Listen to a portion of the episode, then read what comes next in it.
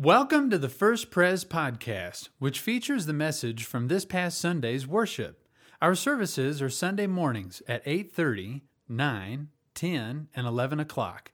You can learn more about First Pres at firstprescos.org.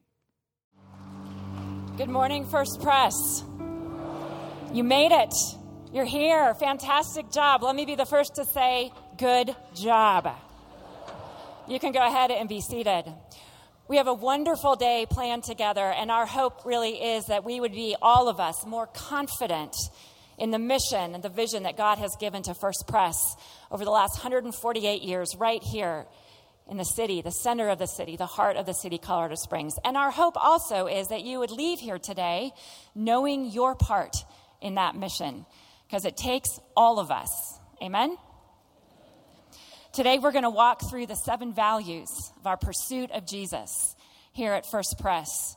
And my confidence in this is that as you lean in, as you engage, as you open your heart, that you will hear from the Lord today and that you will sense his voice, sense his spirit leading, and that all of us will grow together um, in knowing how he's calling us. So let's pray. Lord Jesus, here we are, ready to hear open to your leading, to your spirit, open to your voice. God, we want to be sent. We want to be a part of what you're doing in our city and beyond. Lord, we're waiting to hear from you today. And we worship your beautiful name.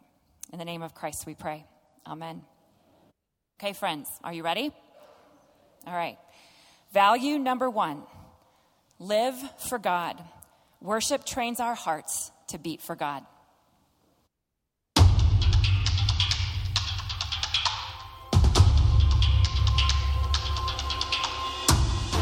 My Sunday looks like worship. What I love about worship here at First Pres is that we have this great richness, this historic expression that is not only expressed in the sanctuary but comes through in the worship center as well. I love the warmth of our worship. We're all there together, just glorifying God and supporting each other for the week to come and just praising our Creator.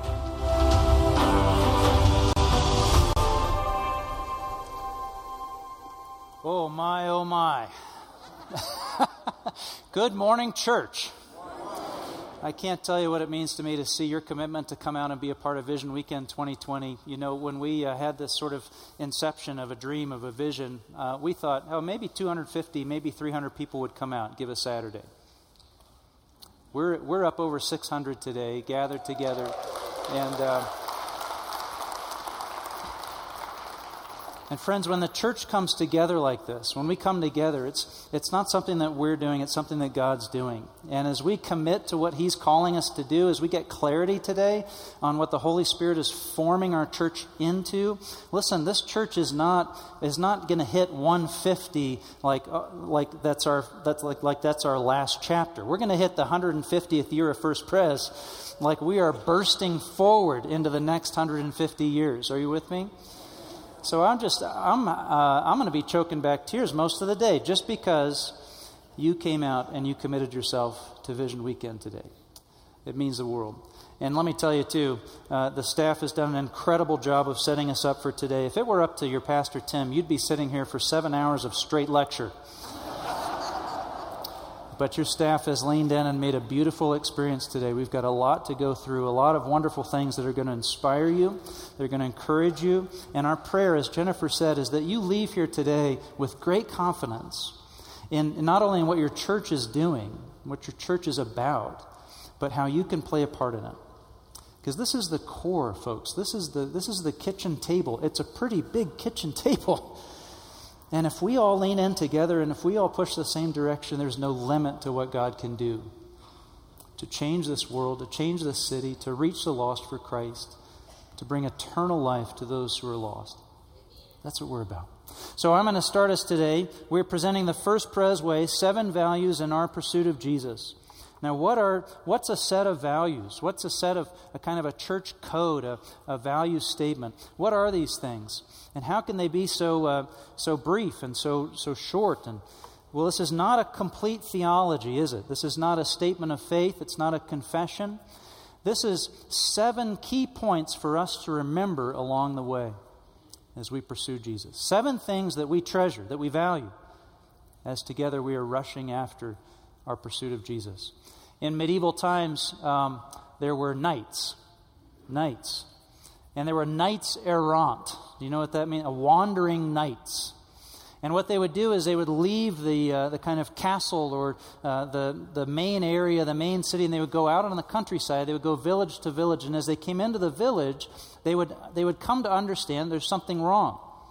They would come to find a, a conflict. Someone is saying that this is right, someone is saying this is right, and they're, they're in conflict with one another. And what the knight would do, the job of the knight, was to understand the conflict and then discern which side is right and fight on the side of what's right.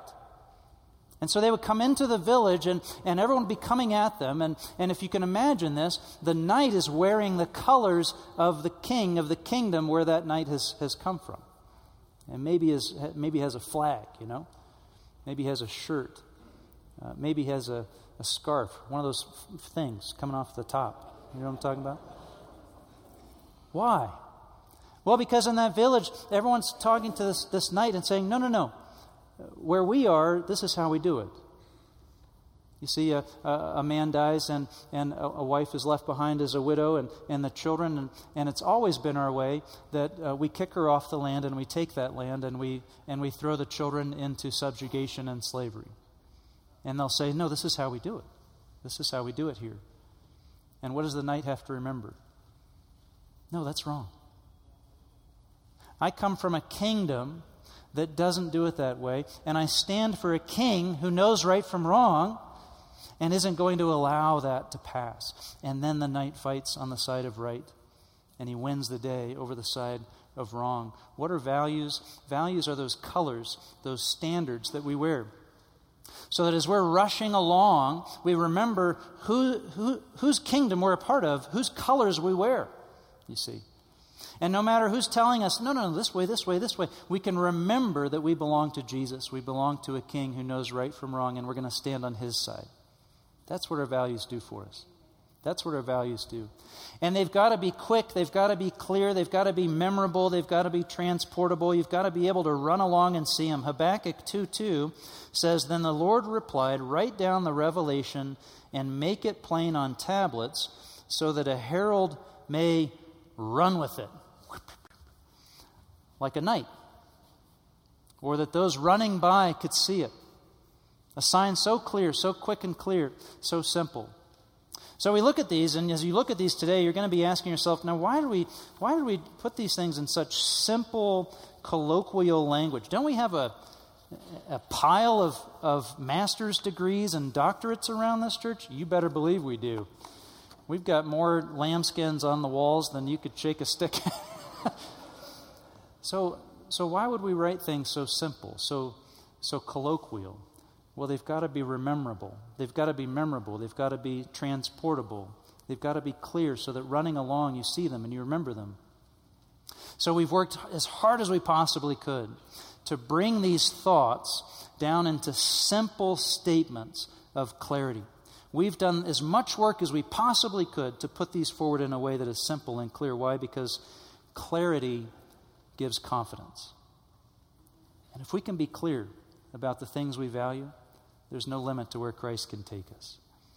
When people come our way and they're searching for the Lord, they're searching for church, they need to know three things. Who are we? What are we doing? And how can they be a part of it? And these seven simple, clear values give us all an answer to that question. So, value number one live for God Worship trains our hearts to beat for God. The primary purpose of the church is worship. That's the root of who we are. That's the, that's the essence of church, a body of worship to glorify God. That's why we exist. God has brought the church together to reflect His glory in worship. God has revealed His glory, and we reflect it as we worship as we pray, as we sing, as we receive the word, all these things. Worship, worship is our purpose. And worship changes us, and that changes the world. live for God. Worship trains our hearts to beat for God. Our friend Jim DeJarnette is currently on sabbatical, but he and I sat down a couple of weeks ago to talk about the centrality of worship in the church. And here is that conversation.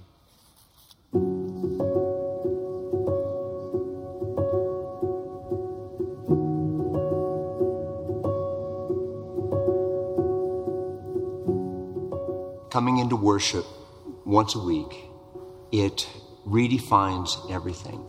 We remember that we're not um, just ourselves, we are God's people. I am not Jim, I am God's beloved son. And that's true for all of us. He says to us, uh, You are my beloved uh, children, in whom I am well pleased. And uh, when we have that kind of assurance from our Lord, then we go out and we don't just act as ourselves, but we go out as God's children, um, seeking His will, acting upon what He would uh, desire us to do by the leading of His Holy Spirit.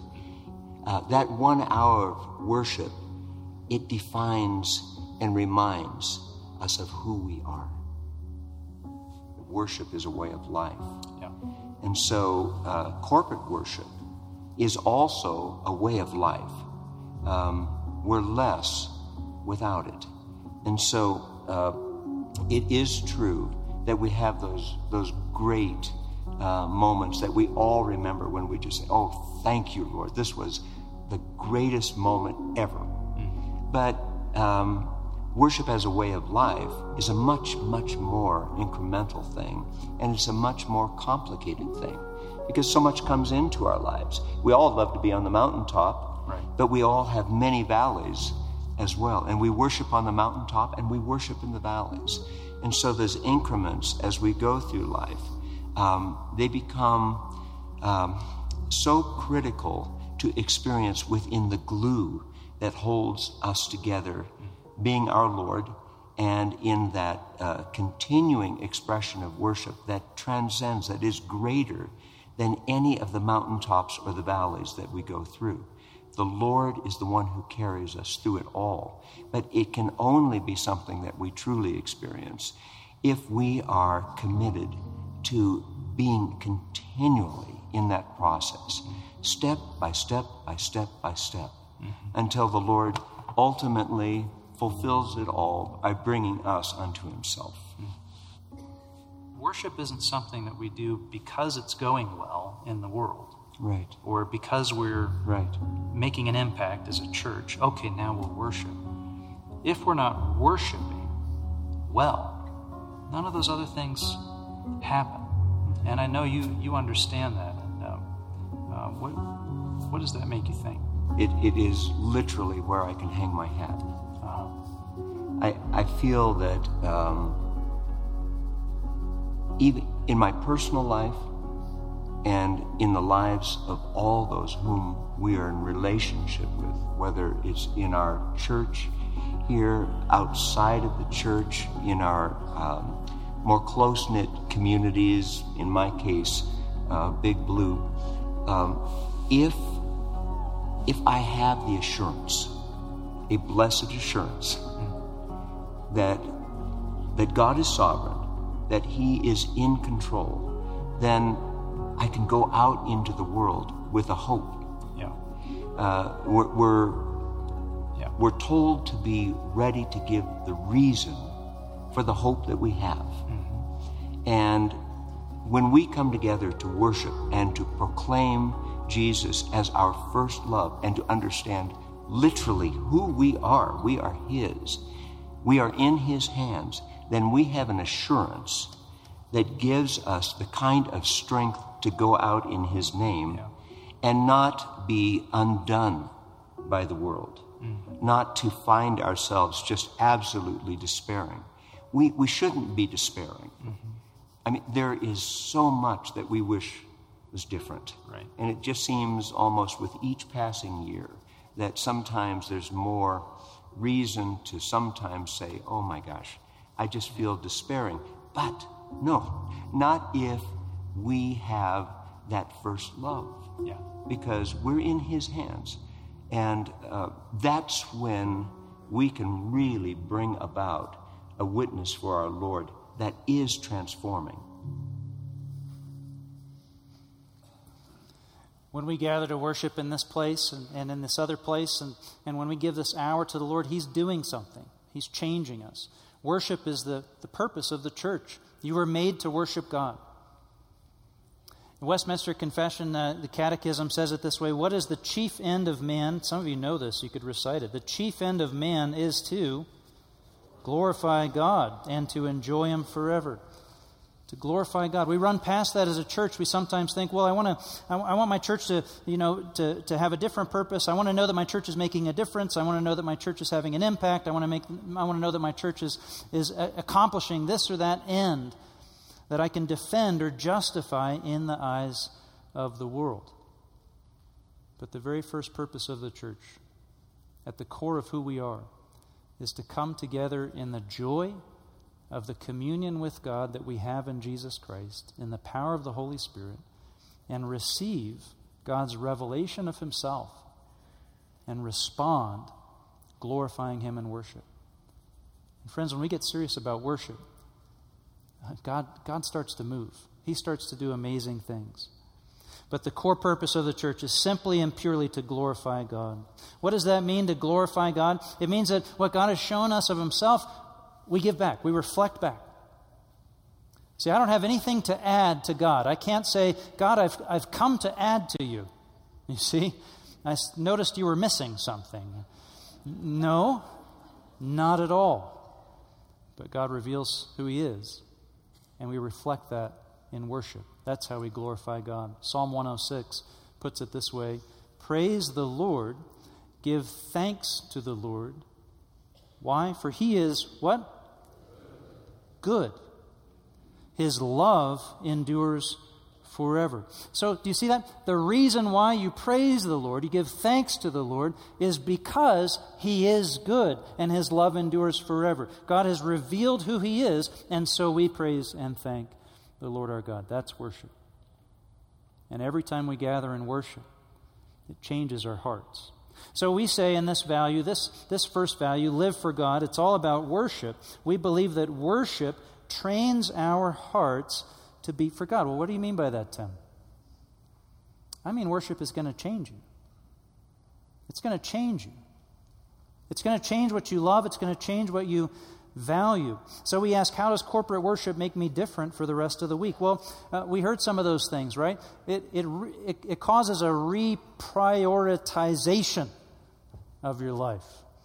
Amen. Got through that word.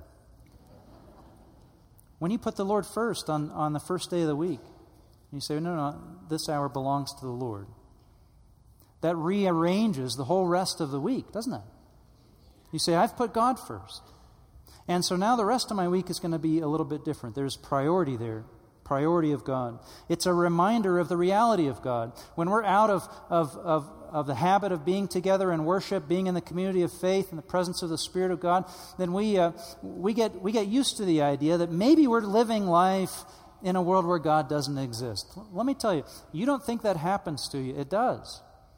You just start to get normalized to maybe this, maybe I'm just living life in a world where there is no God. Because everyone around you seems to be doing the same. You remember that God is there. You remember that you belong to Him, that you're a child of God.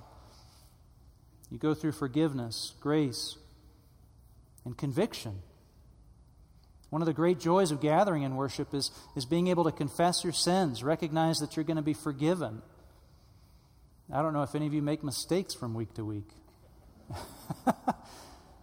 but for me, I've got to come in again and, and rest on the grace of Jesus Christ. I've got to preach the gospel and I've got to hear the gospel. Amen?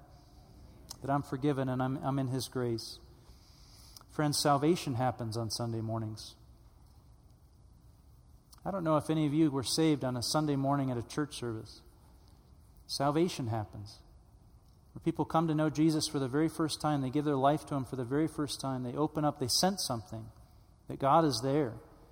They open their hearts up and they respond. and they're known and they're saved and they profess faith and they walk into eternal life. And there's a training of our loves, a training of our personal values through the shape of worship. You know, when we worship, this, it's got kind of an arc to it, what we call a narrative arc. We start out by gathering, and then as we've gathered, then we move into praying, and, uh, and we, we, give, we recognize God's presence, so we move into praise. We want to say, Oh, Lord, you're, you're wonderful, you're, you're awesome, you're powerful, you're mighty. And then, as we see the glory of the Lord and His perfection, we're immediately aware of our own transgressions and sins, and so we confess and we remind one another we're, that we're forgiven, that we're not uh, groveling uh, before a, a, God who's angry with us, but there's forgiveness, there's grace in the Lord. And when all of that has happened, then your heart has been softened for the very pinnacle of worship. You know what the very pinnacle of worship is? It's the Word of God. There is power in the people of God gathering to receive the Word of God.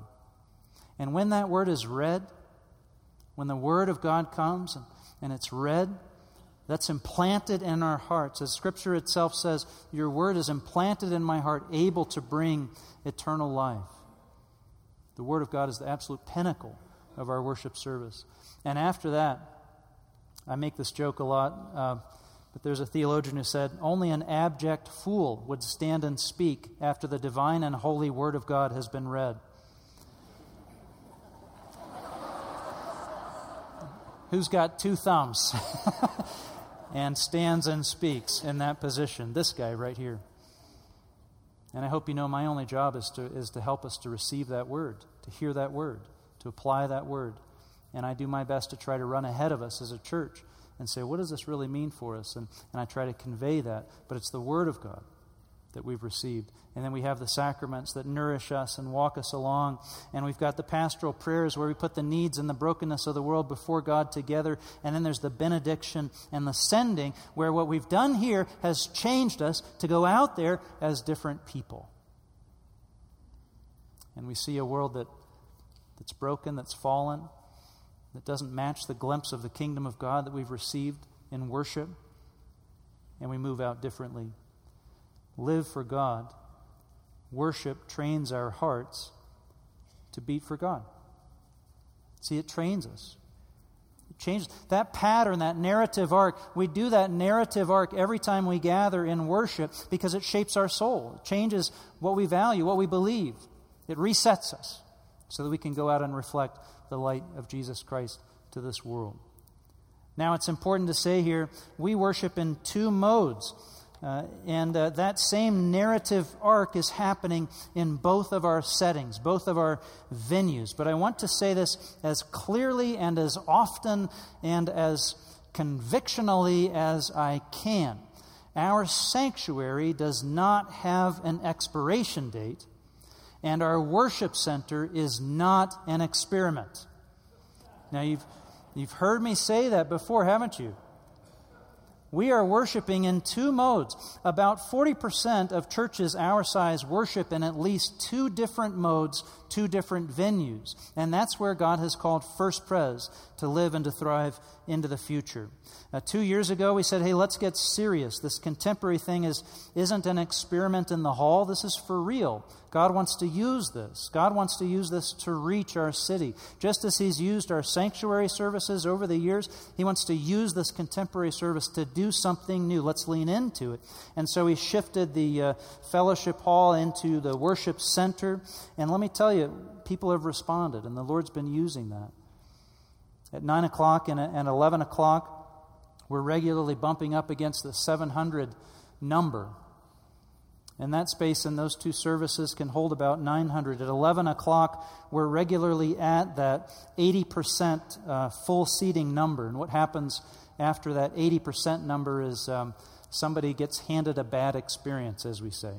And you can kind of watch that happen. A, a, a new family comes in a little bit late and they wind up walking all the way up, you know, the aisle, all the way to the front, which is not where you want it. You guys wanted to be in the front, but but when you're new, you don't want to be in the front, and, and then they're, you know, and we're giving them not the best experience that we could give.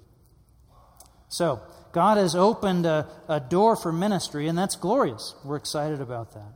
The sanctuary remains strong. Right now, as we worship every Sunday morning at 2,000 people, we're, we're worshiping roughly two thirds in, in this space in our two services and one third in that space in our two services. And Lord willing, what I'm praying for, and I'll just throw this out there as a little bit of vision, I want you to imagine what if we were worshiping not 2,000 strong, but 3,000 strong every Sunday morning in the core of our city, 1,500 of us right here, 1,500 of us over here like a, like a barbell in strength, walking in concert. One church uh, led by one Lord, one vision, one word of God driving us forward and able to worship in strength. Every Sunday, 3,000 strong. That's the vision that I have. That's the church that I see. That's what I'm working toward. That's what I want to call you toward. It's critical to stay open to new and creative ways to touch hearts and convey the message of the gospel. It's critical to do that. But our commitment to the message never changes. So you've got to be flexible about the method and absolutely committed to the message. And so I, I, I, told a friend earlier this week if, if the Lord said the best way to present the gospel is to stand in front of people with a spinning, flaming hat, I'd do it. I would, I'd do that. Why? Because I want the message to go out. And the method, we can be flexible and creative and follow what God has opened for us. Friends, God has opened a door for future ministry at First Pres, and at the very heart of it is worship. And when, God, when a church gets serious about worship, God starts to move, God starts to do things. When God is glorified, lives are transformed. The hardest thing to change is the human heart. And as we gather and worship, God is changing the human heart. And that changes us, and then it changes the world. When a church commits and gets serious, God starts to move. And so, our commitment to you as we move forward as a church is we're going to do our level best to provide in every hour of worship the most profound spiritual experience of your week. If you give us this hour, we're going to do everything that we can to set the stage for Jesus to meet you and grant you the most profound spiritual experience every week, week after week after week. And you can invite people into that. So that's our first value. Live for God. It starts in worship. And I just ask you can you remember the first time that you felt the presence of the Lord? And the first time that you responded in worship? Friends, let's pray for those first times week after week after week, and never forget the wonder and the beauty and the joy that we get to gather in the presence of God, in communion with God through, the, through Jesus Christ, our Lord and Savior.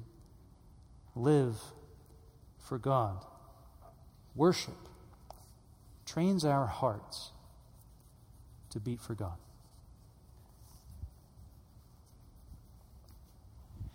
Thanks, Tim. Now's the time to take out your field guide. This is in your little, um, your little bag. If you haven't taken it out, um, pull it out. If you don't have one, just raise your hand. The ushers are prepared to bring you one if you don't have one. But pull that out. After each value, um, we will just take a pause, just a moment for you to reflect on what you just heard. Is there, is there something God is speaking to you, a question you have, um, something that He's placing on your heart? Is God calling you to involvement in some part of the church? Each time we gather on Sunday, we all need to be serving somewhere. So, is God calling you to be a part of that ministry that welcomes people in in the parking lot, or hosts or ushers in the worship center or sanctuary, maybe to be on a prayer team? You can check out the ministry tables a little bit later today to, to um, sign up for those things. But just take a moment, get your pencil out. What is God speaking to you right now? We'll pause.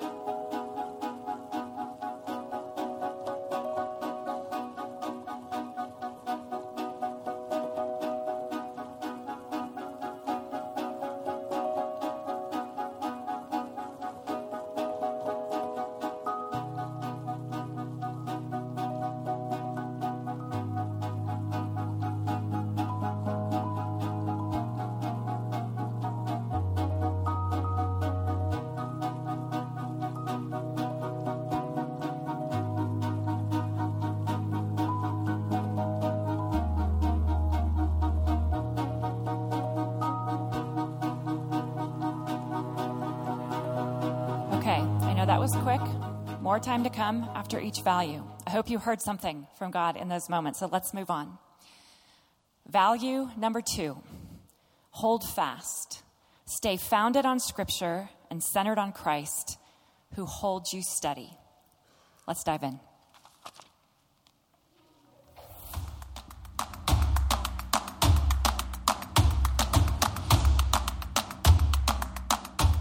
I've been here approximately 13 years. For about 26 years. I came here in, in 1963. 72 years ago. I grew up here my whole life. I grew up in this church. I think that it's a church that is theologically sound, um, based in Scripture. The pastors and staff are very quick to bring us back to the gospel, back to our identity in Christ.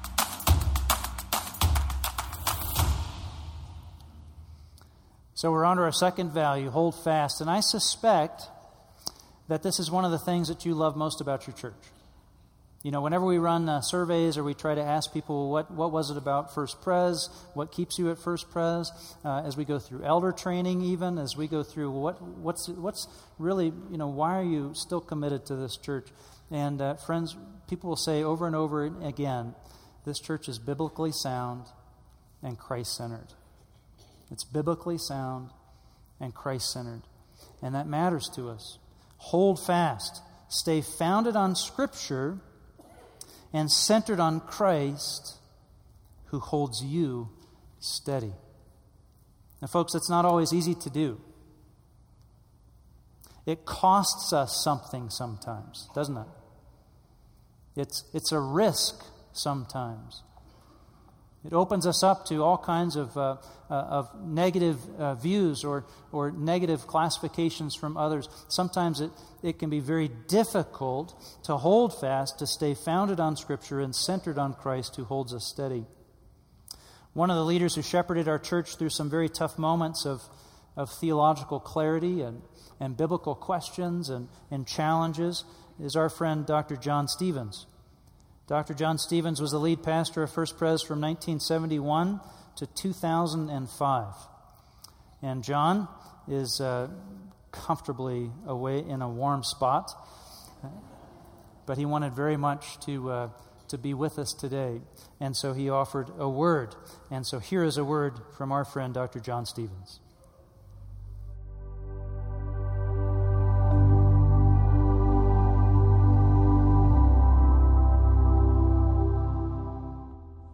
It's a real privilege for me to be a part of this Vision Weekend here at the church.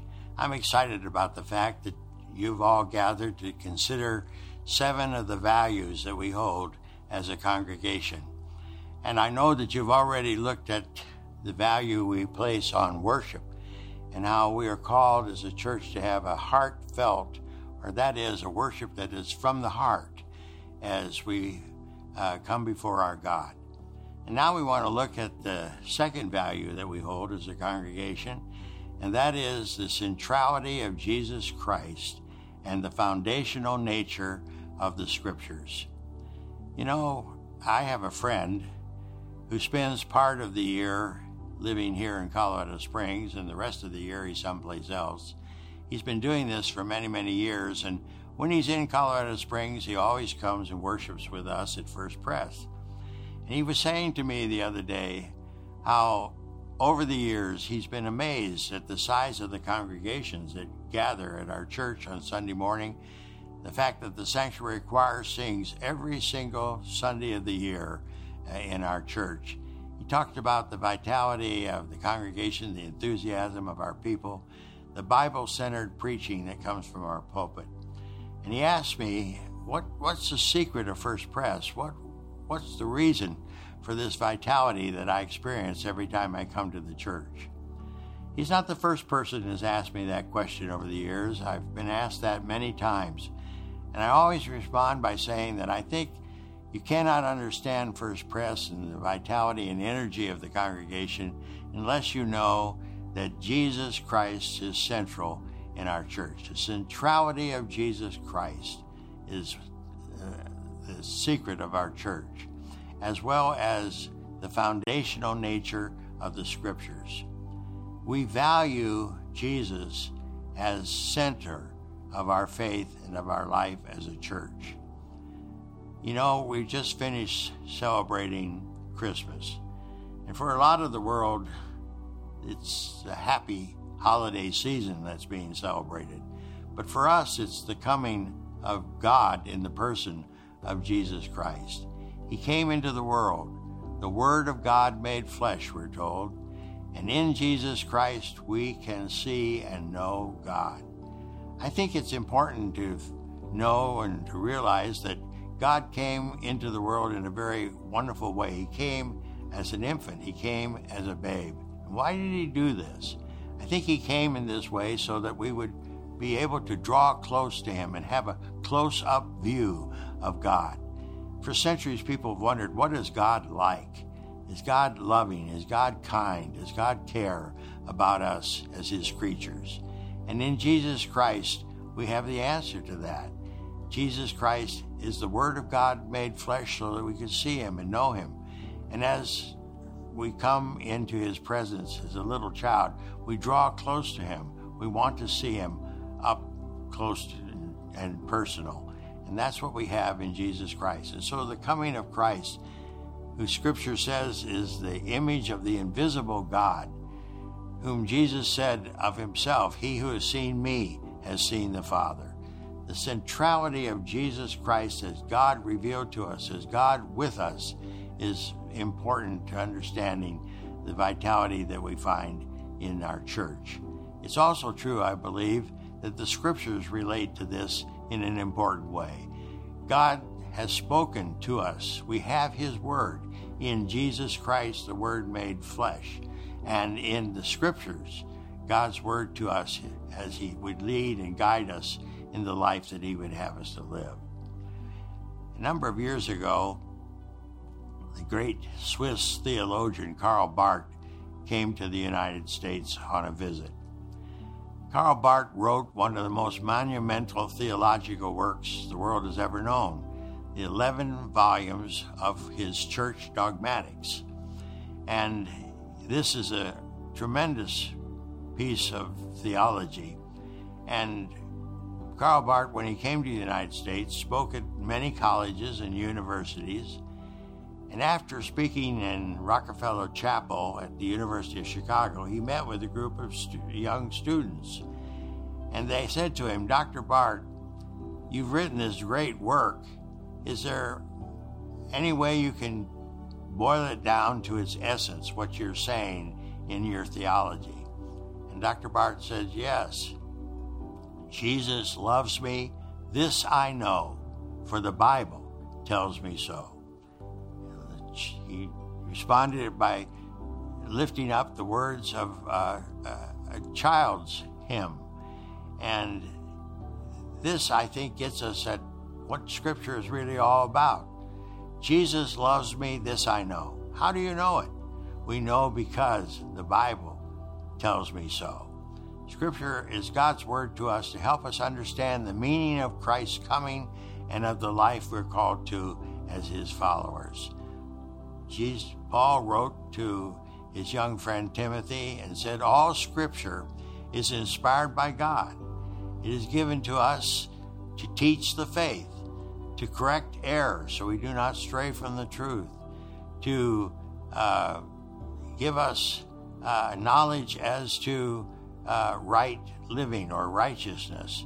All scripture is inspired, said the Apostle Paul, and that is what we claim and what we hold to as a congregation the foundational nature of the scriptures. In this world in which we live, the church is challenged in many ways in our culture and our society. And it's easy to be blown off course and to lose our way as a church and as individuals. But God has given us His Word to hold us fast to the truth of the good news of Jesus Christ. Jesus, in his Sermon on the Mount, talked about the fact that as followers of the Lord Jesus, we should build our homes, our lives upon a solid rock and not on the shifting sands. And he said, if we do that, if we build on this solid rock, which I would say today, as we are discussing it, is the Word of God. If we build our lives on that which God has given to us, revealed to us in His Son and through His Word, then, as Jesus said in His sermon, the rains may come and the streams may rise and the wind may blow, but that one who builds his house on the rock there will not fall, will not falter, but will remain steady. And so, this is the value that we want to talk about this morning the centrality of Jesus Christ and the foundational nature of the Scriptures. We need to hold fast to that as a people. And if we do, we will not be blown off course. We will stay steady and true to our calling in Jesus Christ.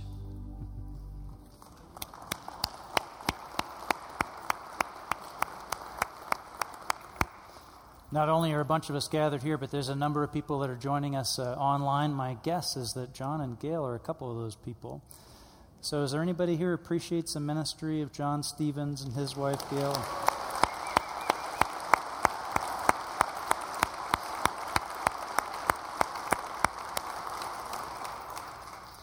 There are a number of things that make our church unique, that make it special to us. And there's a couple of things that we hold on to, kind of holding on to two, two, two poles. And, and uh, one of them we've already talked about. We worship in two modes. Some churches would decide, I'm either going to do this or I'm going to do that. But God has called us to, to do two things with excellence, to pursue two things with sincerity and, and with excellence. And uh, another one we'll talk about later. We are a downtown church. As you know, er, when we do family ministry, we recognize that we're a downtown church and we're a family ministry church. And, and that's something that sometimes churches would either be one or the other. But we're both. God's called us to be both of those things. Well, there's another one, and that is that we are faithfully reformed and we are evangelically relevant. We are faithfully reformed and evangelically relevant. Now, what does that mean? Well, we're faithfully reformed. We stand on a tradition of doctrine and teaching that has been handed down to us by prior generations that we trust, and we bring their voice into our times. We want to learn from the wisdom of the past. We trust the wisdom that comes from the past. We're not just figuring this out for the very first time. We've got wisdom, we've got learned wisdom behind us, and it comes to us in a stream that's known as the Reformed tradition coming out of the Reformation. But we're not dead in the water for our contemporary times either. We believe that this gospel, this teaching that we hold, and, and what we know of Jesus, and that this is making a difference today. And that if it's communicated well, if it's brought forward well, that it's also going to be evangelically relevant. The Bible speaks to us today, and the gospel, well presented, will continue to reach and save souls in our times.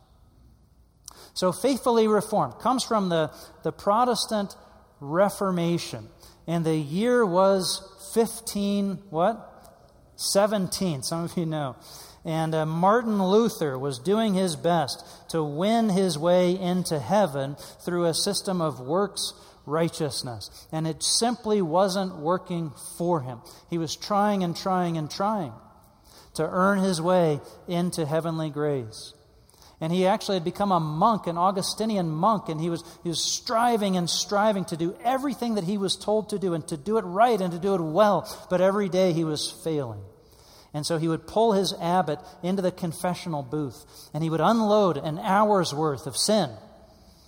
And then on the way back out, you know, the abbot was leaving the booth. He would grab him by the sleeve and throw him back in there and say, Wait, I forgot something.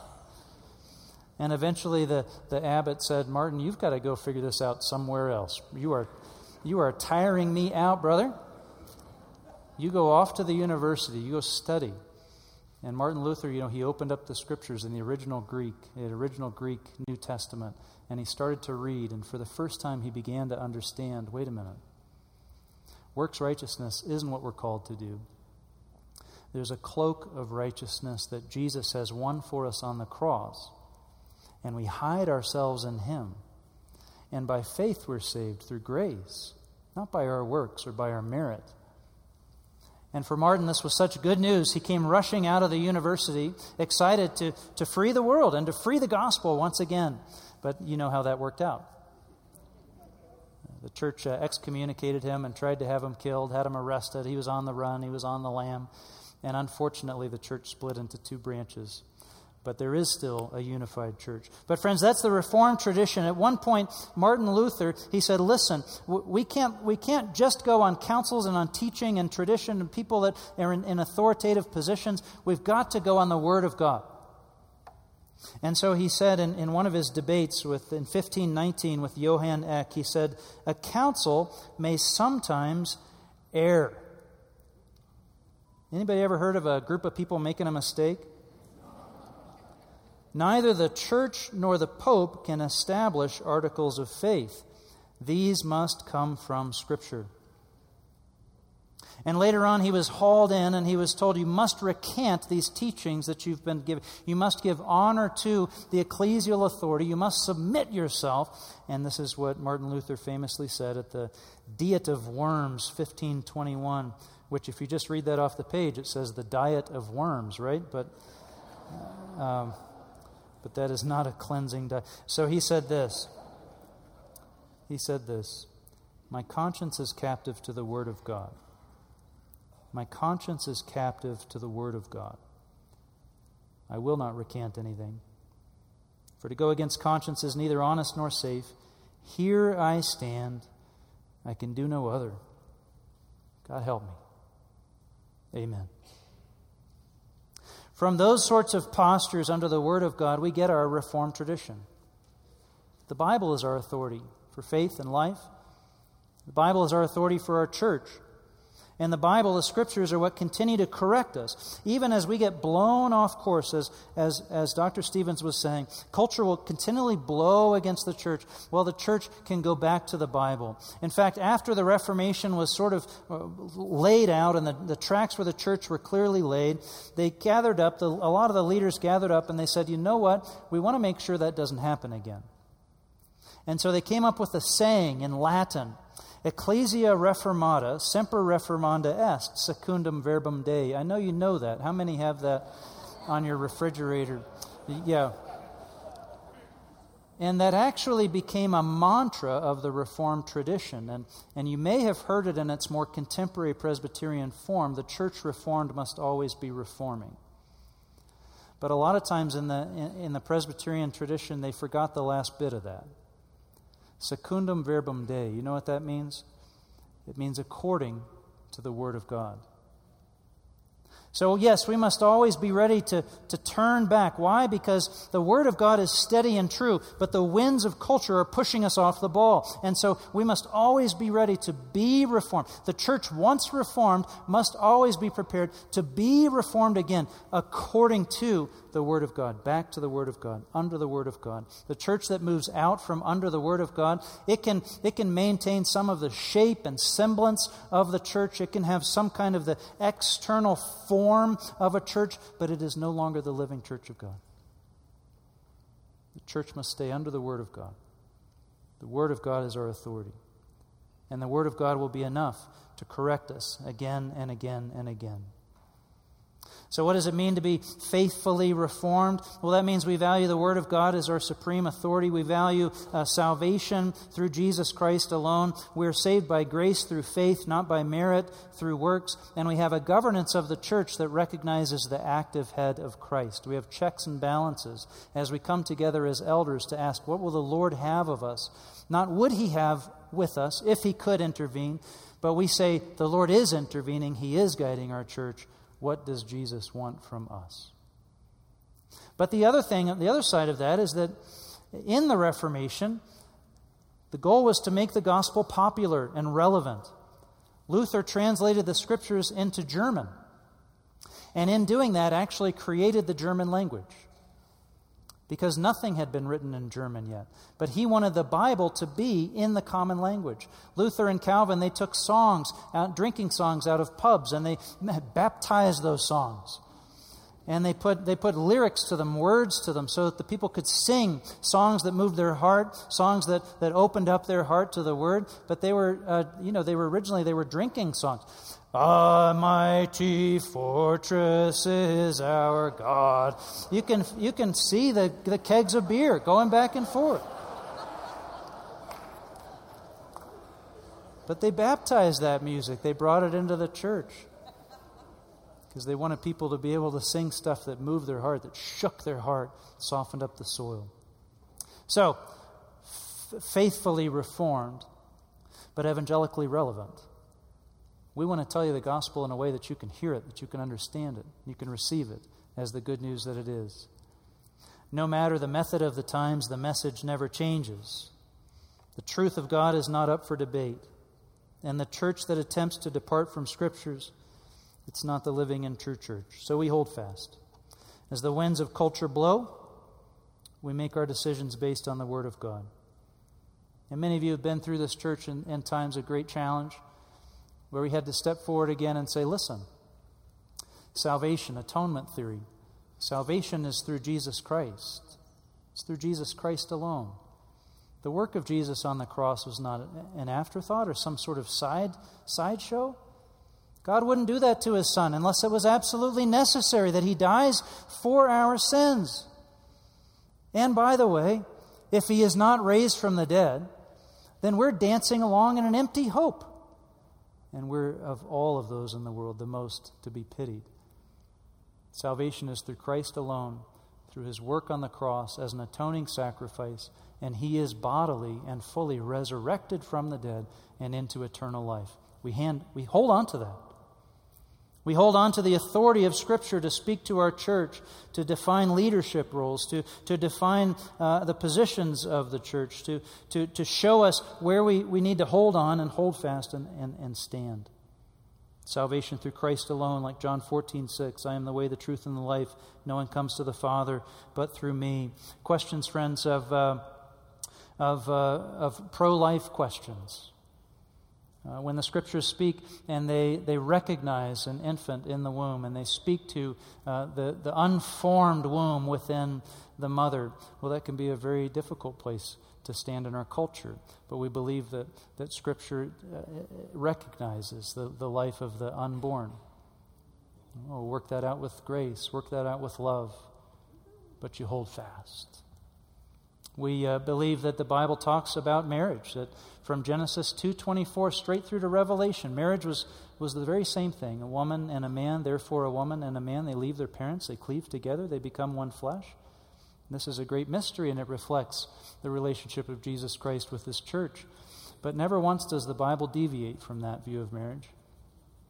And so we, we don't. We hold fast. We hold fast even when that can cause us to feel pain or, or cause us to, to, to have difficult relationships as a church, we, we hold fast to that. Some of you were here as, uh, as we uh, went through as a church this question of women serving in all offices of the church. Well, what authority should we bring in to answer that question? Should we bring in the authority of contemporary culture or what's being written in magazines or what I'm hearing uh, out there in the world? No, we, we go to the scriptures. And as a church, what we find in the scriptures is that something that was very visible in the early church, the women serving in all offices of the church and leading and making a difference as deacons and, and as preachers, and, and that, that, that that somehow fell away from the church in the history of the church as it became more Romanized. And, and so maybe there's something that God is calling us to do that's actually, again, returning, not departing, but returning. And so we found convictionally, even though it leaves us very lonely sometimes, that, we, that we believe on the grounds of Scripture, on the grounds of Scripture, that women are called to serve in all offices of the church. And in fact, that's an emblem of Christ's redemption power over the curse that separated Adam and Eve in awkward and painful ways. Friends, when, we, when I say we hold fast, what I'm saying is that we belong to the Word of God. The Word of God doesn't belong to us for us to use and to say, well, this is what it really means. Or if, you, if, I, if I could take you back to the back room, I'll decode that for you. No, we, we, the Word of God holds on to us. And we can hear it, and it comes to us very clearly. The Spirit of God conveys the Word of God into the hearts of the people of God. And he does it with self authenticating power. You've experienced this. When the scripture speaks to you as a living word, and you know that it isn't some, some book you're reading out of ancient history, but that God is speaking to you, and you're hearing his voice. Well, we hold fast to that. So in 2 Thessalonians 2, it says, So then, brothers and sisters, stand firm and hold fast to the teachings we passed on to you, whether by word of mouth or by letter. Stand firm, hold fast. But how do we hold on when the winds of culture are pushing so hard against us? How do we hold fast if it all depends on us? Well, friends, that scripture keeps going. It keeps going.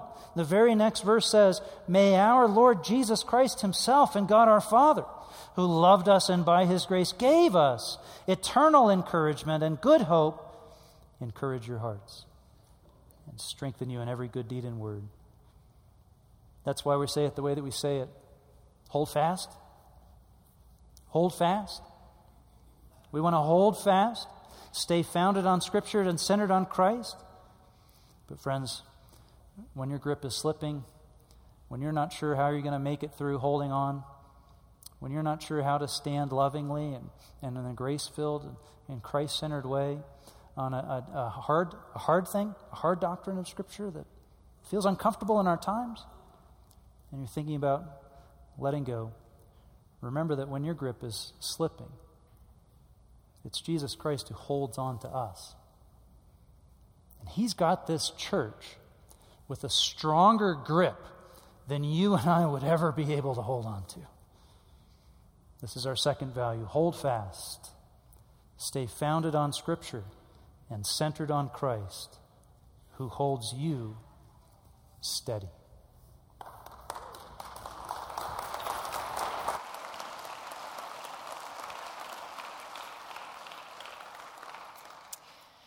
Short reflection time. Get out your field guides again. Just a couple moments. What is God speaking to you in this moment?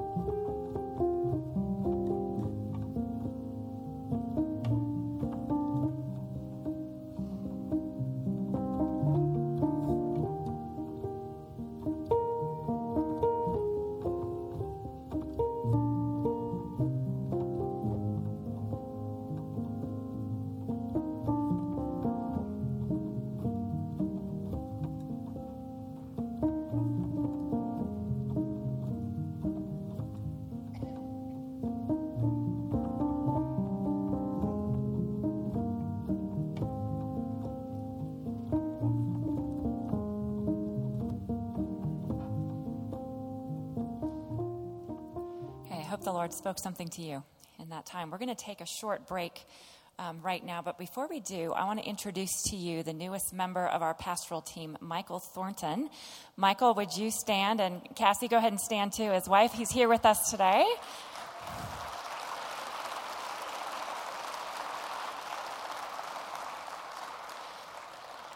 Michael is stepping into the role of pastor discipleship. You'll hear a little bit more about that um, in the coming days. As you go on break, there are snack bags just down the hall. There are ministry tables with ministry reps um, right there to answer questions and talk with you. You can feel free to leave your coats um, here, but I would suggest just take your purses and valuables with you, and then we'll be back here at 10:35 for our next value. Okay, enjoy your break. That solitude and times when it's quite difficult and non-existent. So I'm not here sitting here telling you that I've mastered that, but I think what I'm telling you is that I think solitude is like such an important pursuit. Okay. And um, also, I think figuring out the loss in our lives is super important. I think there are times, we all go through lots of different kinds of loss. It could be a loss because of a season of transition that you're grieving, it could be truly the loss of a loved one or the bad news, the knowledge of somebody who's sick or that you're having health problems. There are losses in just transitions. Like when my son went to college, I didn't realize that would create this grief place in me. And so, in a moment of grief for me, like I'll take when my dad passed away five years ago, um, I found that in that moment, I could understand that God was bigger than I was, and I could work through that very difficult loss well.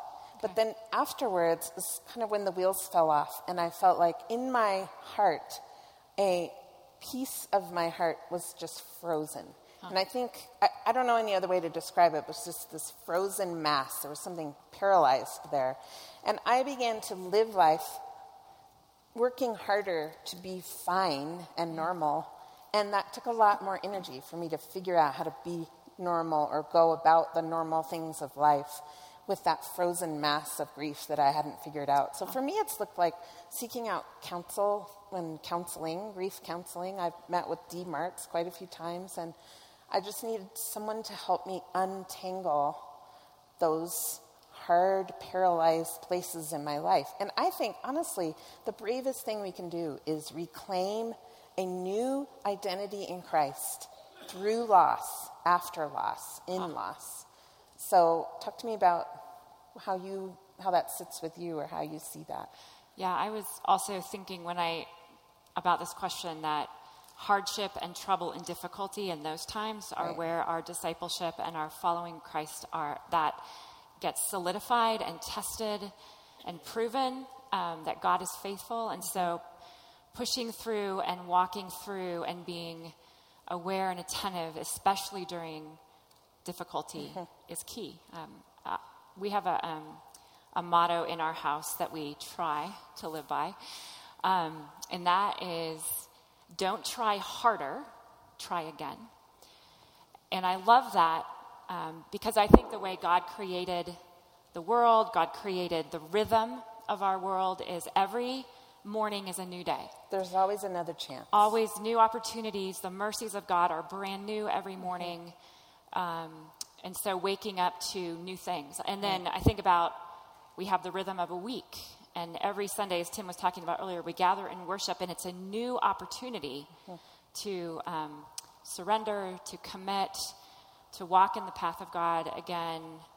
Um, and I'm, I happen to be a seasons person. I feel like I'm really, my life of discipleship moves seasonally. Um, Jesus talks a lot about the cycle of agriculture. I'm not a farmer, but I, but we do have four seasons here, and I love that because I feel like my spiritual life changes during the seasons, and my spiritual practices changes, and I try to be in tune with how God's creation um, is changing. And, and, and maybe what I want to say about that is because of seasons, um, there is a winter yeah. in our seasonal right. year. There intentionally That's there is winter when things aren't supposed to grow, when thing the fields are lying fallow, when um, it's cold and hard, and it's we have seasons like that in our lives, yeah. and we aren't always supposed to be growing. I think it's Psalm 1 says we talk, it talks about having fruit in its season. Mm-hmm. And so it's okay in the winter to have a hard moment and to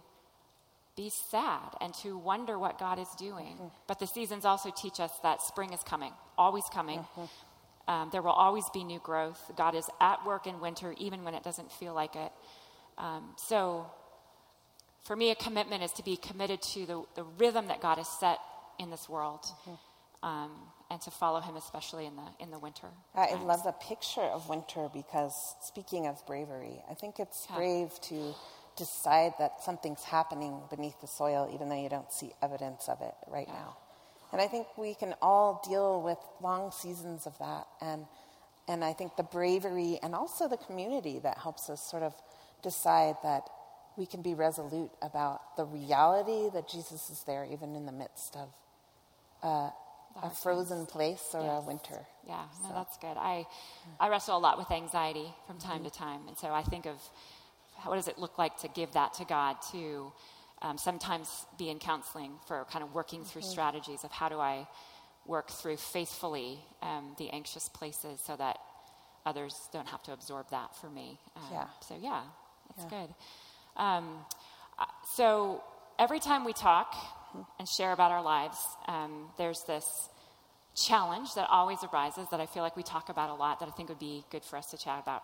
Um, let's talk, and you have some thoughts about this, on the challenge of the reality of technology and our discipleship. Yeah. Um, we spend a lot of time, I think, as parents, hearing about and understanding there's a lot of messages about uh, technology, about our children, but I think it's, it's time to take stock of how we encounter technology in our lives.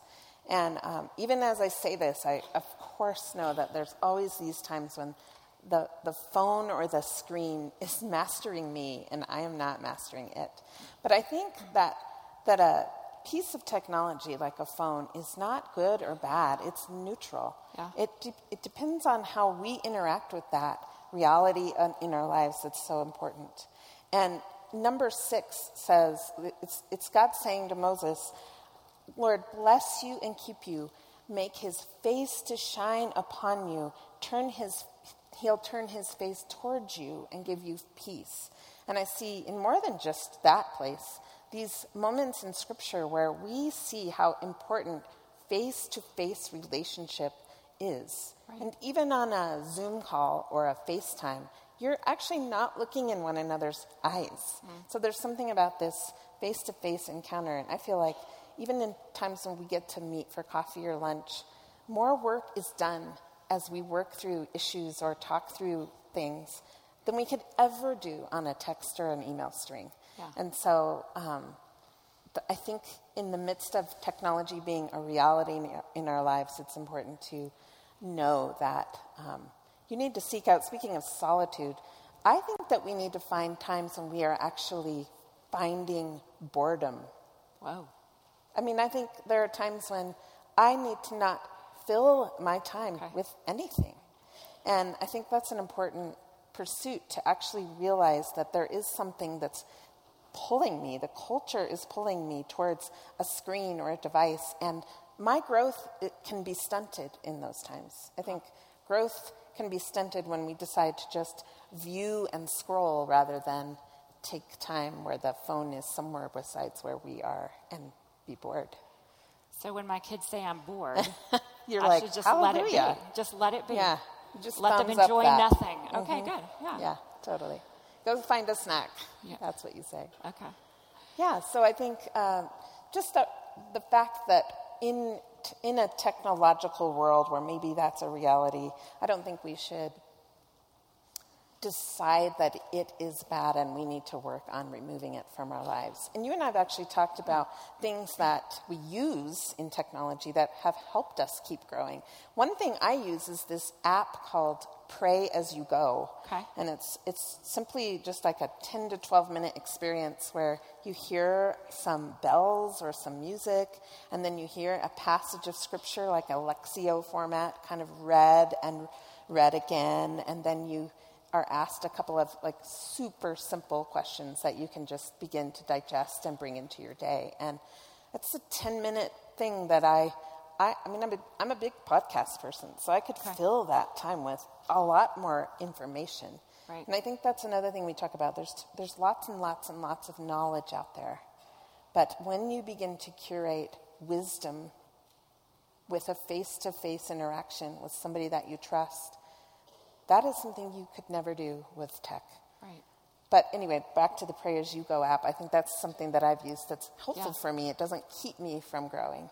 Do you have any? I, yeah. So I so this year I um, put the YouVersion Bible app, and so at 7:59 a.m. every morning, the verse of the day pops up, reminds yeah. me to oh, focus in. Right. Here's God's word. Right. I'm usually taking Maggie to school at that point, so I share it with her. Yeah. But that just helps it's a good thing yes, for our phones. I'm going to check my phone, see how much time we have. Okay. Speaking um, of phones. Okay, so um, we've talked a lot too about how growing, keeping growing is um, is a community thing. It's not just you and me on our own striving to grow, um, but that we grow and we do life together in community. So we're both in life groups. So um, talk to me a little bit about your life group. Gosh, here's, here's a picture of our life group. Um, this is two younger couples that live literally across the street from us um, in our neighborhood.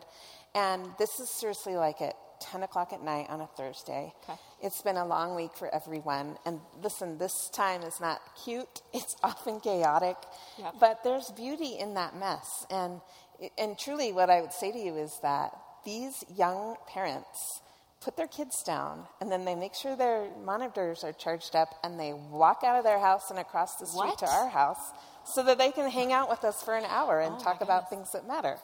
So when you hear like a little buzzing in this in the side room, you can just go check and see if there's anyone up, and you can get home in 25 seconds. But in that way, we've been able Amazing. to remove some of the distractions. Yeah. They come to our house because they don't feel like cleaning theirs after a long day with Sure, toddlers. I get that. Totally get that. And it actually helps me clean mine, which is often a good idea on a Thursday. Yeah. So. we, Talk- uh, we talk about host our small gr- our life group so that our house can get clean as well. Yeah. Um, Yeah, that's real, people. That's real. That's that's home management. Have a life group at your house. have a life group at your house. We'll be clean. Um, yeah, so um, our life group, and I, I don't have any pictures except one that I took last weekend of the girls, um, our, the daughters in our life group. The boys, of course, were all downstairs tearing it up, That's playing right. video games. Lots happening But we had this moment where the girls in our life group were all sitting nicely at a table, eating dinner and talking, and I just thought I should take a picture. This is so great. Um, and it's paper plates and paper plates, red know, solo cups, nothing fancy. Nothing. Um, and our life group started when the two oldest girls in this picture were in infant carriers. We've um, been together for 13 years, 13 and a half years. And it's not always beautiful, and there's, there it, is, it is chaotic. We have more kids than adults. Um, not every time we gather do we actually crack the Bible. We try to, that's our goal, um, to pray for each other and catch up. But our intentionality and our commitment to each other over that long haul is, has been so important to all of us that we are not um, on this discipleship road alone. We are together, learning together, living life together, praying for one another. Um, couldn't do it without community. That's right. Yeah. Um, I am just sensing that our time might be drawing to a close. Don't look at your phone. So I think you know. what I believe we are going to do now is um, turn our attention to the screens. And we have a discipleship pathway that many of us know about, of how we walk the path of discipleship in this church that makes it Thanks, really friend. easy and simple to think about what is my next step towards Jesus. So let's watch. From the beginning, the beginning of First Pres and the beginning of Colorado Springs, this church has had a sense of urgency and boldness to reach this city for Christ. That energy swelled into a warm welcome and invitation to worship God, to know Jesus and the joy of His kingdom. The world made spectacular promises and delivered bitter disappointments. The invitation to enter into worship drew us into something bigger than ourselves, into the presence of a compassionate, holy, forgiving God who transforms lives from the inside out. Worship is the purpose of the church to glorify God and enjoy Him forever. The world still offers spectacular promises and bitter disappointments. As a church, we still answer with an invitation to worship the Lord. And worship makes a difference. Lifting the name of God changes our hearts, and that changes our world. Shaped for the kingdom in worship, we go out to love our neighbors. We ache for things in the world to be right on earth as it is in heaven. It's our passion for worship that will take us into the future. The glory of the Lord is our goal. Jesus also gave the church a mission go into all nations, making disciples. Our strategy for doing that is to walk together along the path of discipleship. The whole community is invited on this journey. We expect Christ to reach non believers and draw them near. No matter what you look like, no matter what's in your past, come, walk with us. Jesus is in your future. Strategy is the way we distribute resources to reach our goal. As a church, we use what we have to reach non believers for Christ. Our prayer is that they take one step forward and become participants with us. That's the moment when someone from the community says, hmm, maybe I'll get a little closer to this bunch. Maybe there's something there for me. Concerts, MOPS, care workshops, crud wars. From good, clean fun to deep spiritual healing, something draws them in. Suddenly, they are participants. They become part of the life of this church. The next step is a big one. The light of Christ breaks in, and the soul swings from self focused to God focused. That person becomes a worshiper, and everything begins to change. The Holy Spirit takes up residence inside his heart. The Word of God begins to transform her mind. They've moved from death to life, from darkness to light, from lost to saved in Christ. What greater celebration! But we're not done. Jesus said to make disciples. Discipleship is another big step, devoting ourselves to God, learning from Him, obeying Him, and becoming more like Him every single day. Sometimes disciples get stuck on this part of the path, but they're not meant to. We get stuck when we learn but fail to try anything. If we're marking time here, it's time to find our purpose, to use our gifts, to serve as Christ wants us to serve, to become activated disciples. These disciples are leaders. They know that the work of the church is meant for all of us, not just the professional Christians. They love nothing more than seeing others take meaningful steps closer to Christ. This is our work, moving people higher up and further on in Christ. It takes energy to get people from one part of the path to the next. We bend our resources strategically to make it happen so that the most unlikely suspects can become worshipers and worshipers can become active disciples. Then we catch a glimpse of what First Pres looks like in the future a vibrant, multi generational community that gathers for worship as the high point of each week and scatters to bring the presence of God to a needy world every day. Our dreams outmatch our history. Our tomorrow is brighter than our yesterday. God intends to use this ministry to seek and to save the lost and fill our city and our world with devoted disciples of Jesus Christ. The best is yet to come.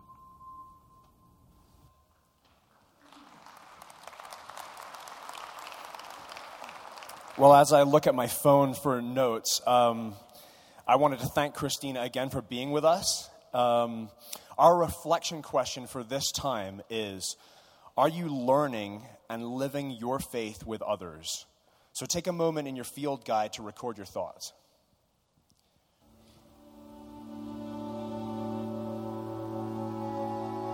Maybe think about what we need as a church. Um, we need life group leaders with clean houses uh, class teachers, family ministry leaders, First Pres fellows, and hosts. Maybe God is calling you to one of these places to activate your discipleship.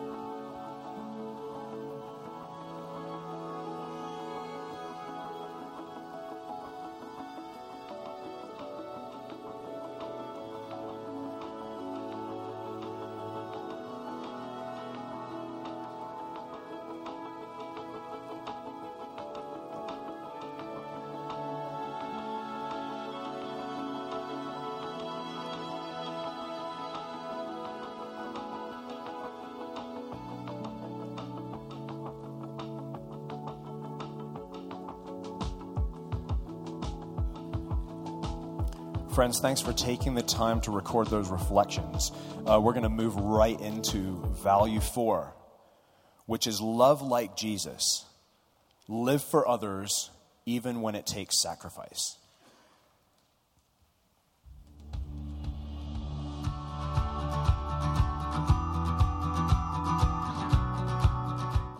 I experience the love every time I come to church. The sense of community and how this place, everyone just feels like family. To build a loving community of faith, I think requires that you have love in your heart. And I think the only way you're going to get love in both those places is not through the world, but through our Lord Jesus Christ.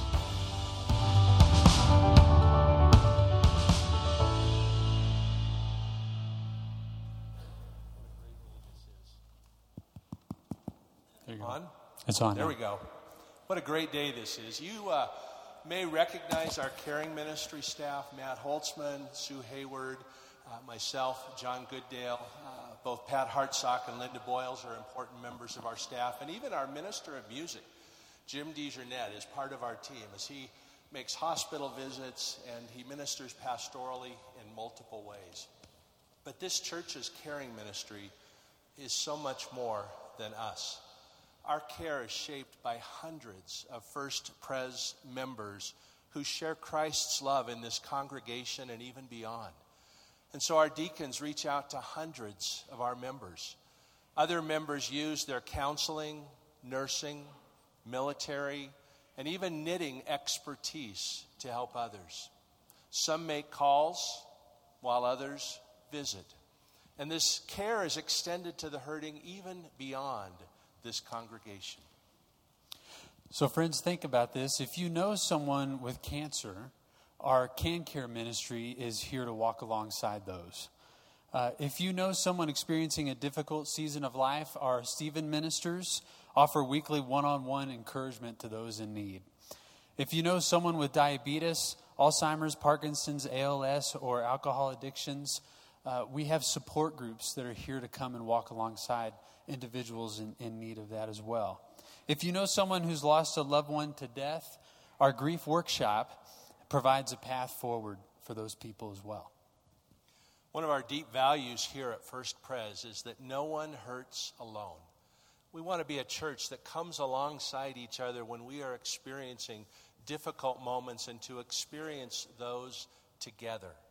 And so that's very important to us. And one of the things that drives us is the Apostle Paul's admonition in 2 Corinthians that we are to share with others the comfort that we ourselves receive from the Lord. It was just two weekends ago that this church ordained Linda Boyles to become a chaplain in a local hospital. And in this video that follows, Linda will beautifully share the meaningfulness that comes as we share this comfort with others around us.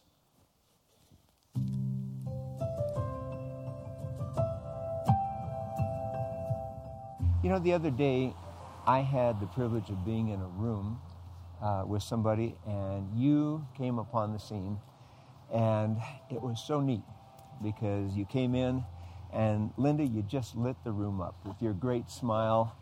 And um, I thought, boy, you know, in many ways, you were just kind of born to do this. But yeah. tell me a little bit about that.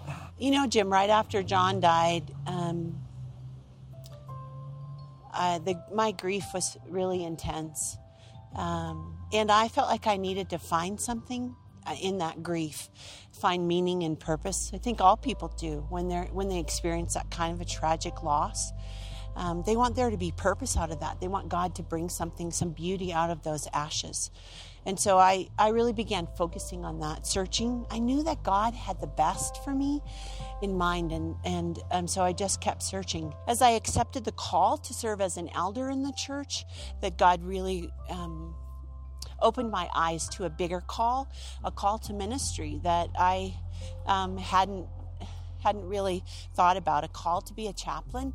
And um, so I went back to school, went to Denver Seminary, um, worked really hard um, there, and It was when I did an internship here at the hospital that I realized that hospital ministry really is the call and just such a unique place to come as a pastor, as a chaplain, and bring hope, bring comfort, bring light to people.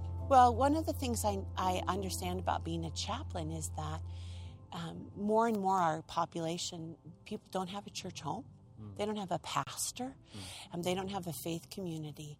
And when I come, I become their pastor in whatever situation they're in. So if it's a family that's worried about uh, a son that's ill, I, I meet them in that.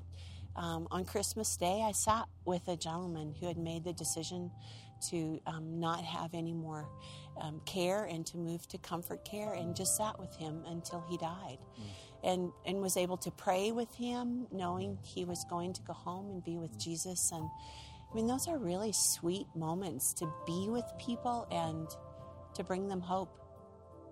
Again, I have this unique opportunity um, in the hospital to connect people um, with with God, to reconnect them. Some people who've kind of turned away, and that opportunity to draw them into the into the love of Jesus, to remind them that they are loved, that there is a God out there who loves them, that they're not alone in this journey.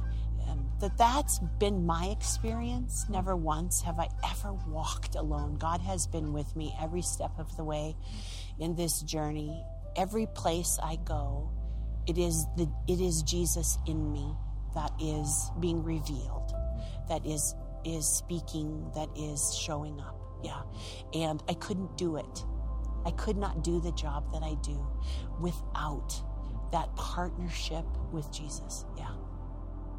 The gift of this job is at this stage in life doing something meaningful um, doing this ministry in the name of Jesus, that you're never too old, you're not done, that God would give me this gift now.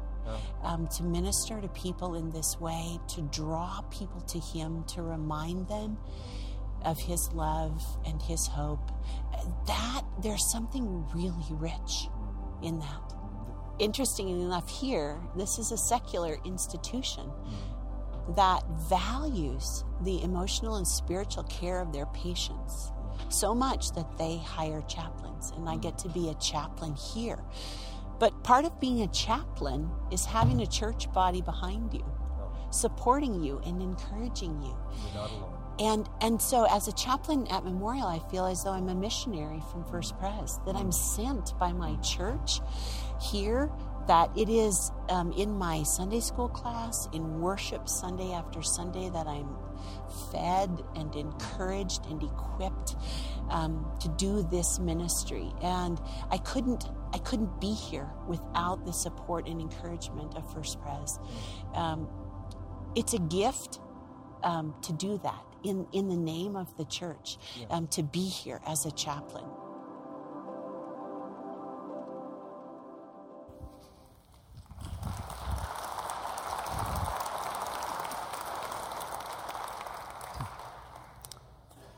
Love like Jesus.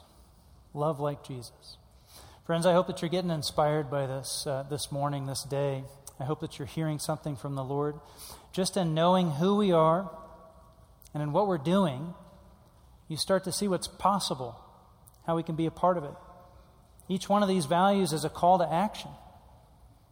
You see, when we say live for God, worship trains our hearts to be for God, we need people to help make Sunday morning the best that it can be, to host others, to, to give that experience away. We need ushers, we need hosts, we need people in the parking lot. When we say, uh, when we say that we want to hold fast, we need teachers, we need elders, we need leaders who are holding on to Scripture, who are, who are sh- showing us the way. When we say keep growing, we need life group leaders. We need instructors. Uh, we need uh, people that are going to go up into the third floor into the children's ministry across the street into Weber Center, and they're going to give away their time and their energy to helping others to keep growing. And when God changes our lives, we give Him the credit. We celebrate because we're on that track, and we're so excited to have Michael and Cassie uh, here joining us to help champion that cause.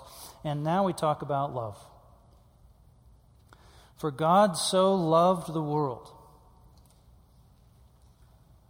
have you read that so many times that you've forgotten how, how much that means. For God so loved the world. For God so loved the world that he, what? He gave. He didn't sit in a sentiment. He didn't feel the, the warmness of sentimentality. God so loved the world, he gave. And what did he give? He gave his one and only Son. That whoever believes in him shall not perish, but have eternal life. What could be more central to a community of faith named by Jesus than love? John Ortberg uh, tells a story about growing up uh, with his little sister, and his little sister had a rag doll that she had named Pandy. And Pandy was an absolute mess. This doll had been through the wash a hundred times. This doll had been everywhere that his little sister had been. Had been in the sandbox. Had been up and down the slide. Had been flying off the swing. You know, and and so when you looked at Pandy, you were not looking at much. Pandy was an absolute mess of a doll. The ears were chewed off, you know, the arm was just hanging on the side and, and uh, dirty and, uh, and filthy and, and just a miserable chunk of material was Pandy. But his little sister loved that doll. And so John realized growing up as the big brother that um, to love my little sister meant to love Pandy. Because the love that my little sister, he said, had for that doll made that doll valuable. Well, one time they went up and they, they took a family vacation, drove up to Canada, and uh, they had a, a, nice time. And they drove, they, they, were turning back around. They lived in Illinois at the time. They're turning back around to drive home, and they were headed down the highway. Two hours down the highway, when out of the back seat of the car came a shriek. Ah! You guess what happened? Pandy has been left behind. John Ortberg, being the wise older brother, knew exactly what to do. Leave it. Get another one. And when he said that, his little sister screamed and screamed and screamed. And so the family knew nope, we got to turn the car around. We're going back. Add four hours to the trip. We are off to rescue Pandy. Friends, that, that doll didn't have any value of its own, but it was loved into value. It was loved into value. God loves us in exactly that same kind of way. God's love instills value. God is able to love something in a way that makes it more valuable because of His love. When we love things, it's often that we feel like, well, uh, it, makes, it makes me feel good to be around that, or I'm interested in that. If I get closer to that, then it'll, it'll make me, you know, feel better. Uh, we love in a transactional way sometimes. We say, well, if I love you this much, I expect to have that much love coming back. You know, I want to I want to love in a way that, that just is a, is a transaction, or that uh, sometimes we feed on things we love, we consume the things we love. God's love isn't like that. God's love instills value. God loves actively, and He loves forward. And God, lacking nothing, loves freely. And when God loves, He makes us what we were always meant to be. C.S. Lewis, uh, the great scholar from Oxford, wrote a famous study on the Greek words in the New Testament that get translated love.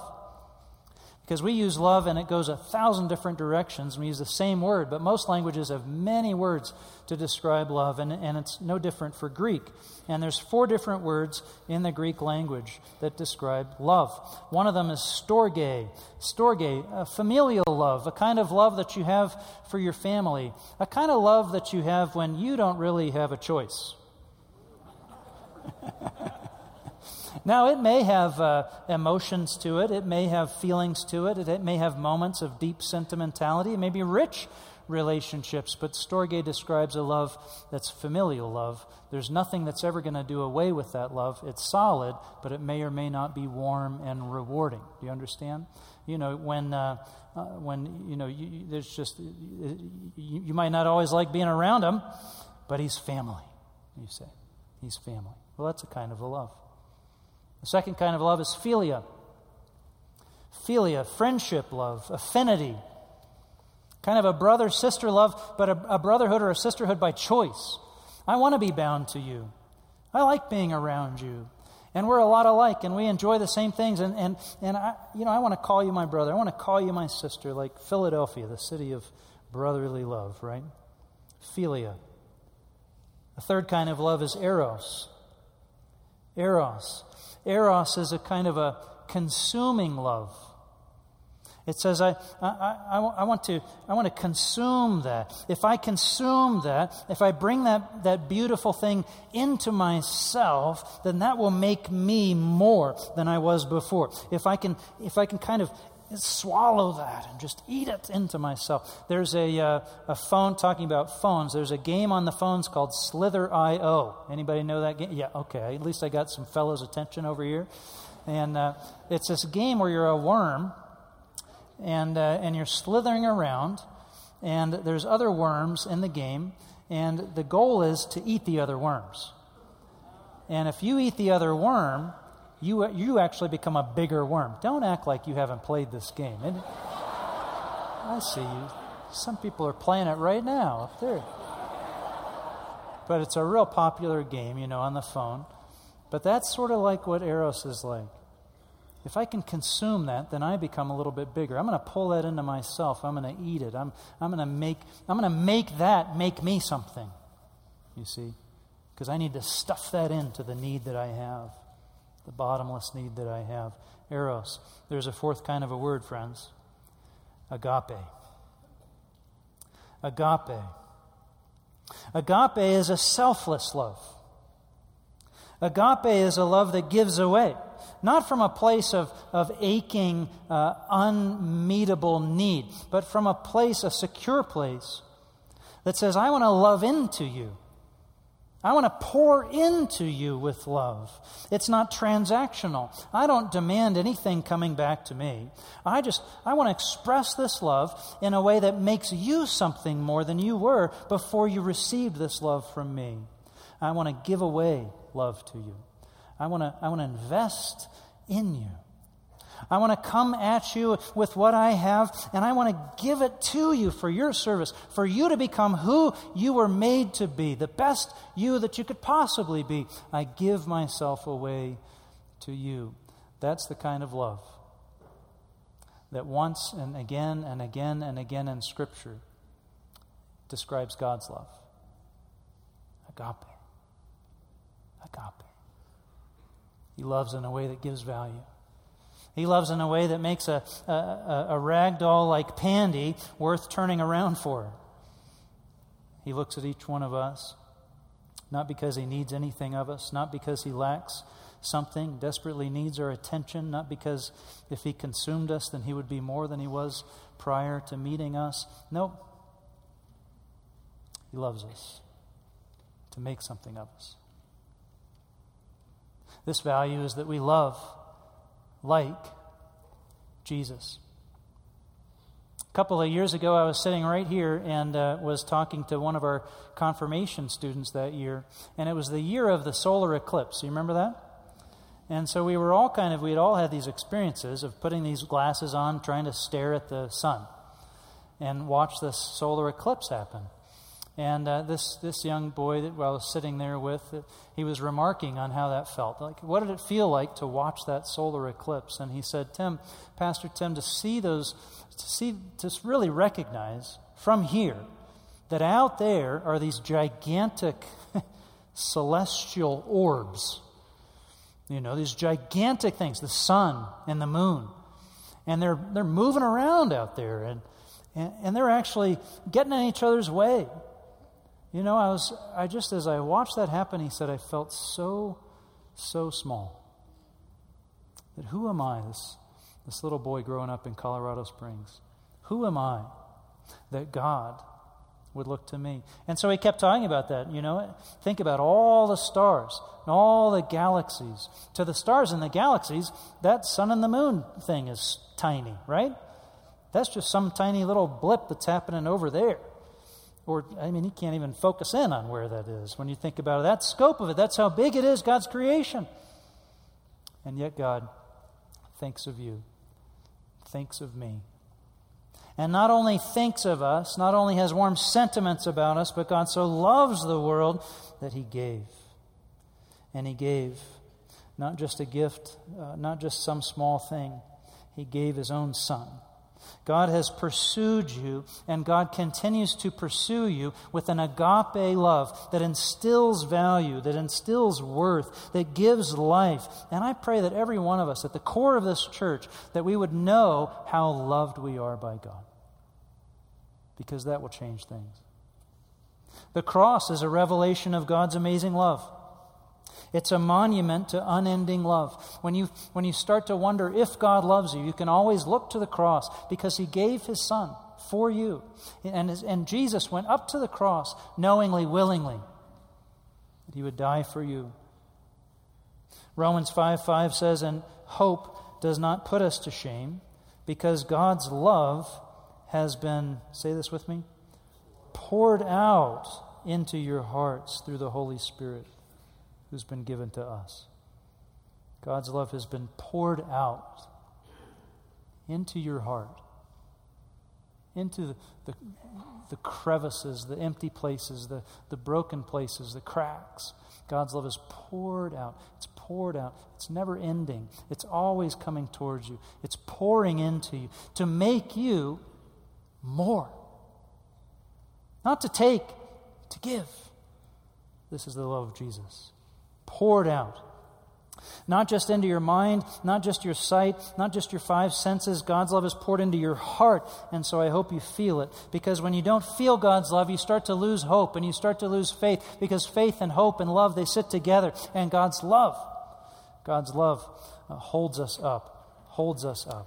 So, it goes on in Romans that, that you see God doesn't love us uh, because of some merit of our own. Romans 5, 6 through 8. You see, at just the right time, when we were still powerless, Christ died for the ungodly. Very rarely will anyone die for a righteous person, though for a good person, someone might possibly dare to die. But God demonstrates His own love for us in this while we were still sinners, Christ died for us. You see, we see people die for one another at, at, times. They make that sacrifice. They, they make that sacrifice of giving their lives away to die for others, and, and it touches our heart. It always moves us when we see that sacrifice made. And why does it move us? Because it reminds us on some level of the God who loves us so much that He sent His Son. And that when we were even His enemies, when we were opposed to Him, we were actively rebelling against His way when we were actively resisting His call, when we were actively destroying the things that He builds, He sent His Son to die for us, to take that penalty that we owed on Himself, so that we would not be left behind rag dolls, but that we would be so loved, so valued, that Christ would give His life for us. See, here's what alarms me. Christians are getting a reputation in our day and in our culture as being the worst at love. How could that be? We're getting a reputation as though uh, this is the least loving community to be a part of. There's a rising cultural narrative that Christians are the very worst at love. How did that happen? We're the people of love. We are the people of love. At the very core of who we are, we are a church called together by the voice of God, gifted by the Spirit of God, with gifts for the common good, led by godly leadership and, and, and, and the great adventures for Jesus, and all along the way, united. United by the love of God that binds us together, that, that, that is, lays over us like a mantle that gives us that harmony, that unity, that oneness of love of love. God's love is literally the animating soul of the body of Christ. It's like the sunshine on the beach, just pouring down and reaching everything, warming everything. God's love warms the community of faith. God's love warms us as the church.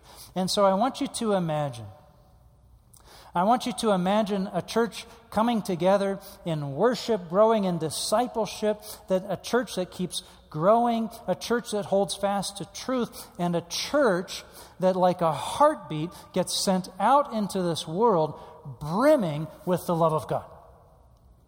Just brimming over with the love of God. That a church comes together and is so loved by Jesus, is so filled with the love of Jesus, that as we exit the church and go through our lives every week, we can't help but feel the love of God overflowing into others. And we're not waiting for them to demonstrate their value or to prove their merit or to show us their worth. We're just loving as God has loved us in a way that instills value. Friends, that, that'll change the world. That'll change a city. Love like Jesus, even when it costs us something.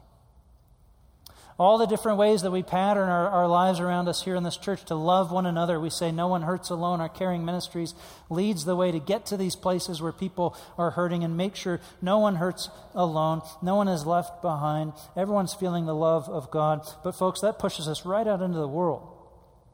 That we're overflowing, we're brimming with love. When we're engaged in things where we're in, in local missions and global missions, when we're engaged in things like Cause I Love You, There's a purpose in that.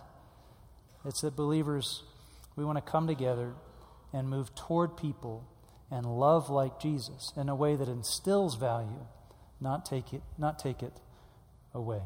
Oh, what difference would that make? You just imagine. Just imagine with me, vision with me, 3,000 people coming here every Sunday morning, getting filled to the brim with the love of God. Just filled.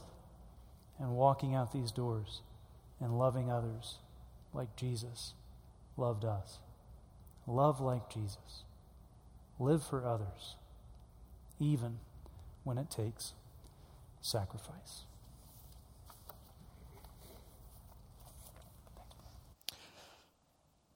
So, friends, as we think about this value of what it is to love like Jesus, to love as He loves, um, we think about our own context, but we also think about our individual uh, church context here. Uh, we've mentioned it before deacons, there's prayer team, Stephen ministry, care and visitation volunteers, military ministry. There's opportunities that you can learn more about here. But there's also individual areas that God might just be knocking on your own heart and your own individual lives of how you are being deployed at this time to love. And so, where, where is that? Where are you called to care? Where are you called to bring that love of the Lord to His world? Let's take some time right now and in your reflection booklets to reflect on this together.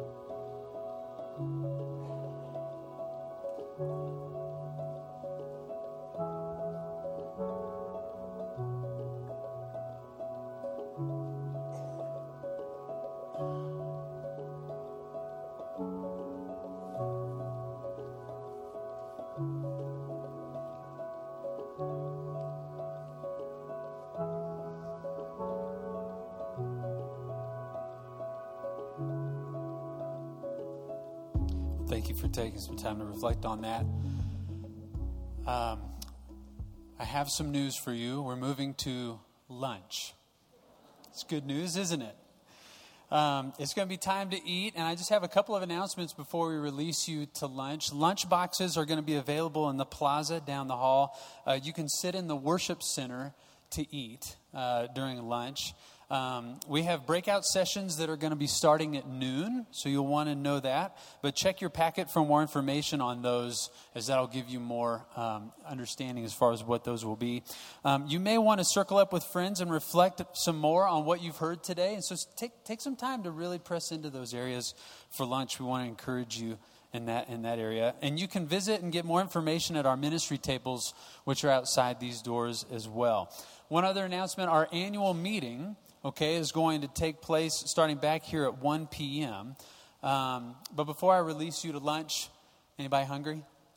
Yes?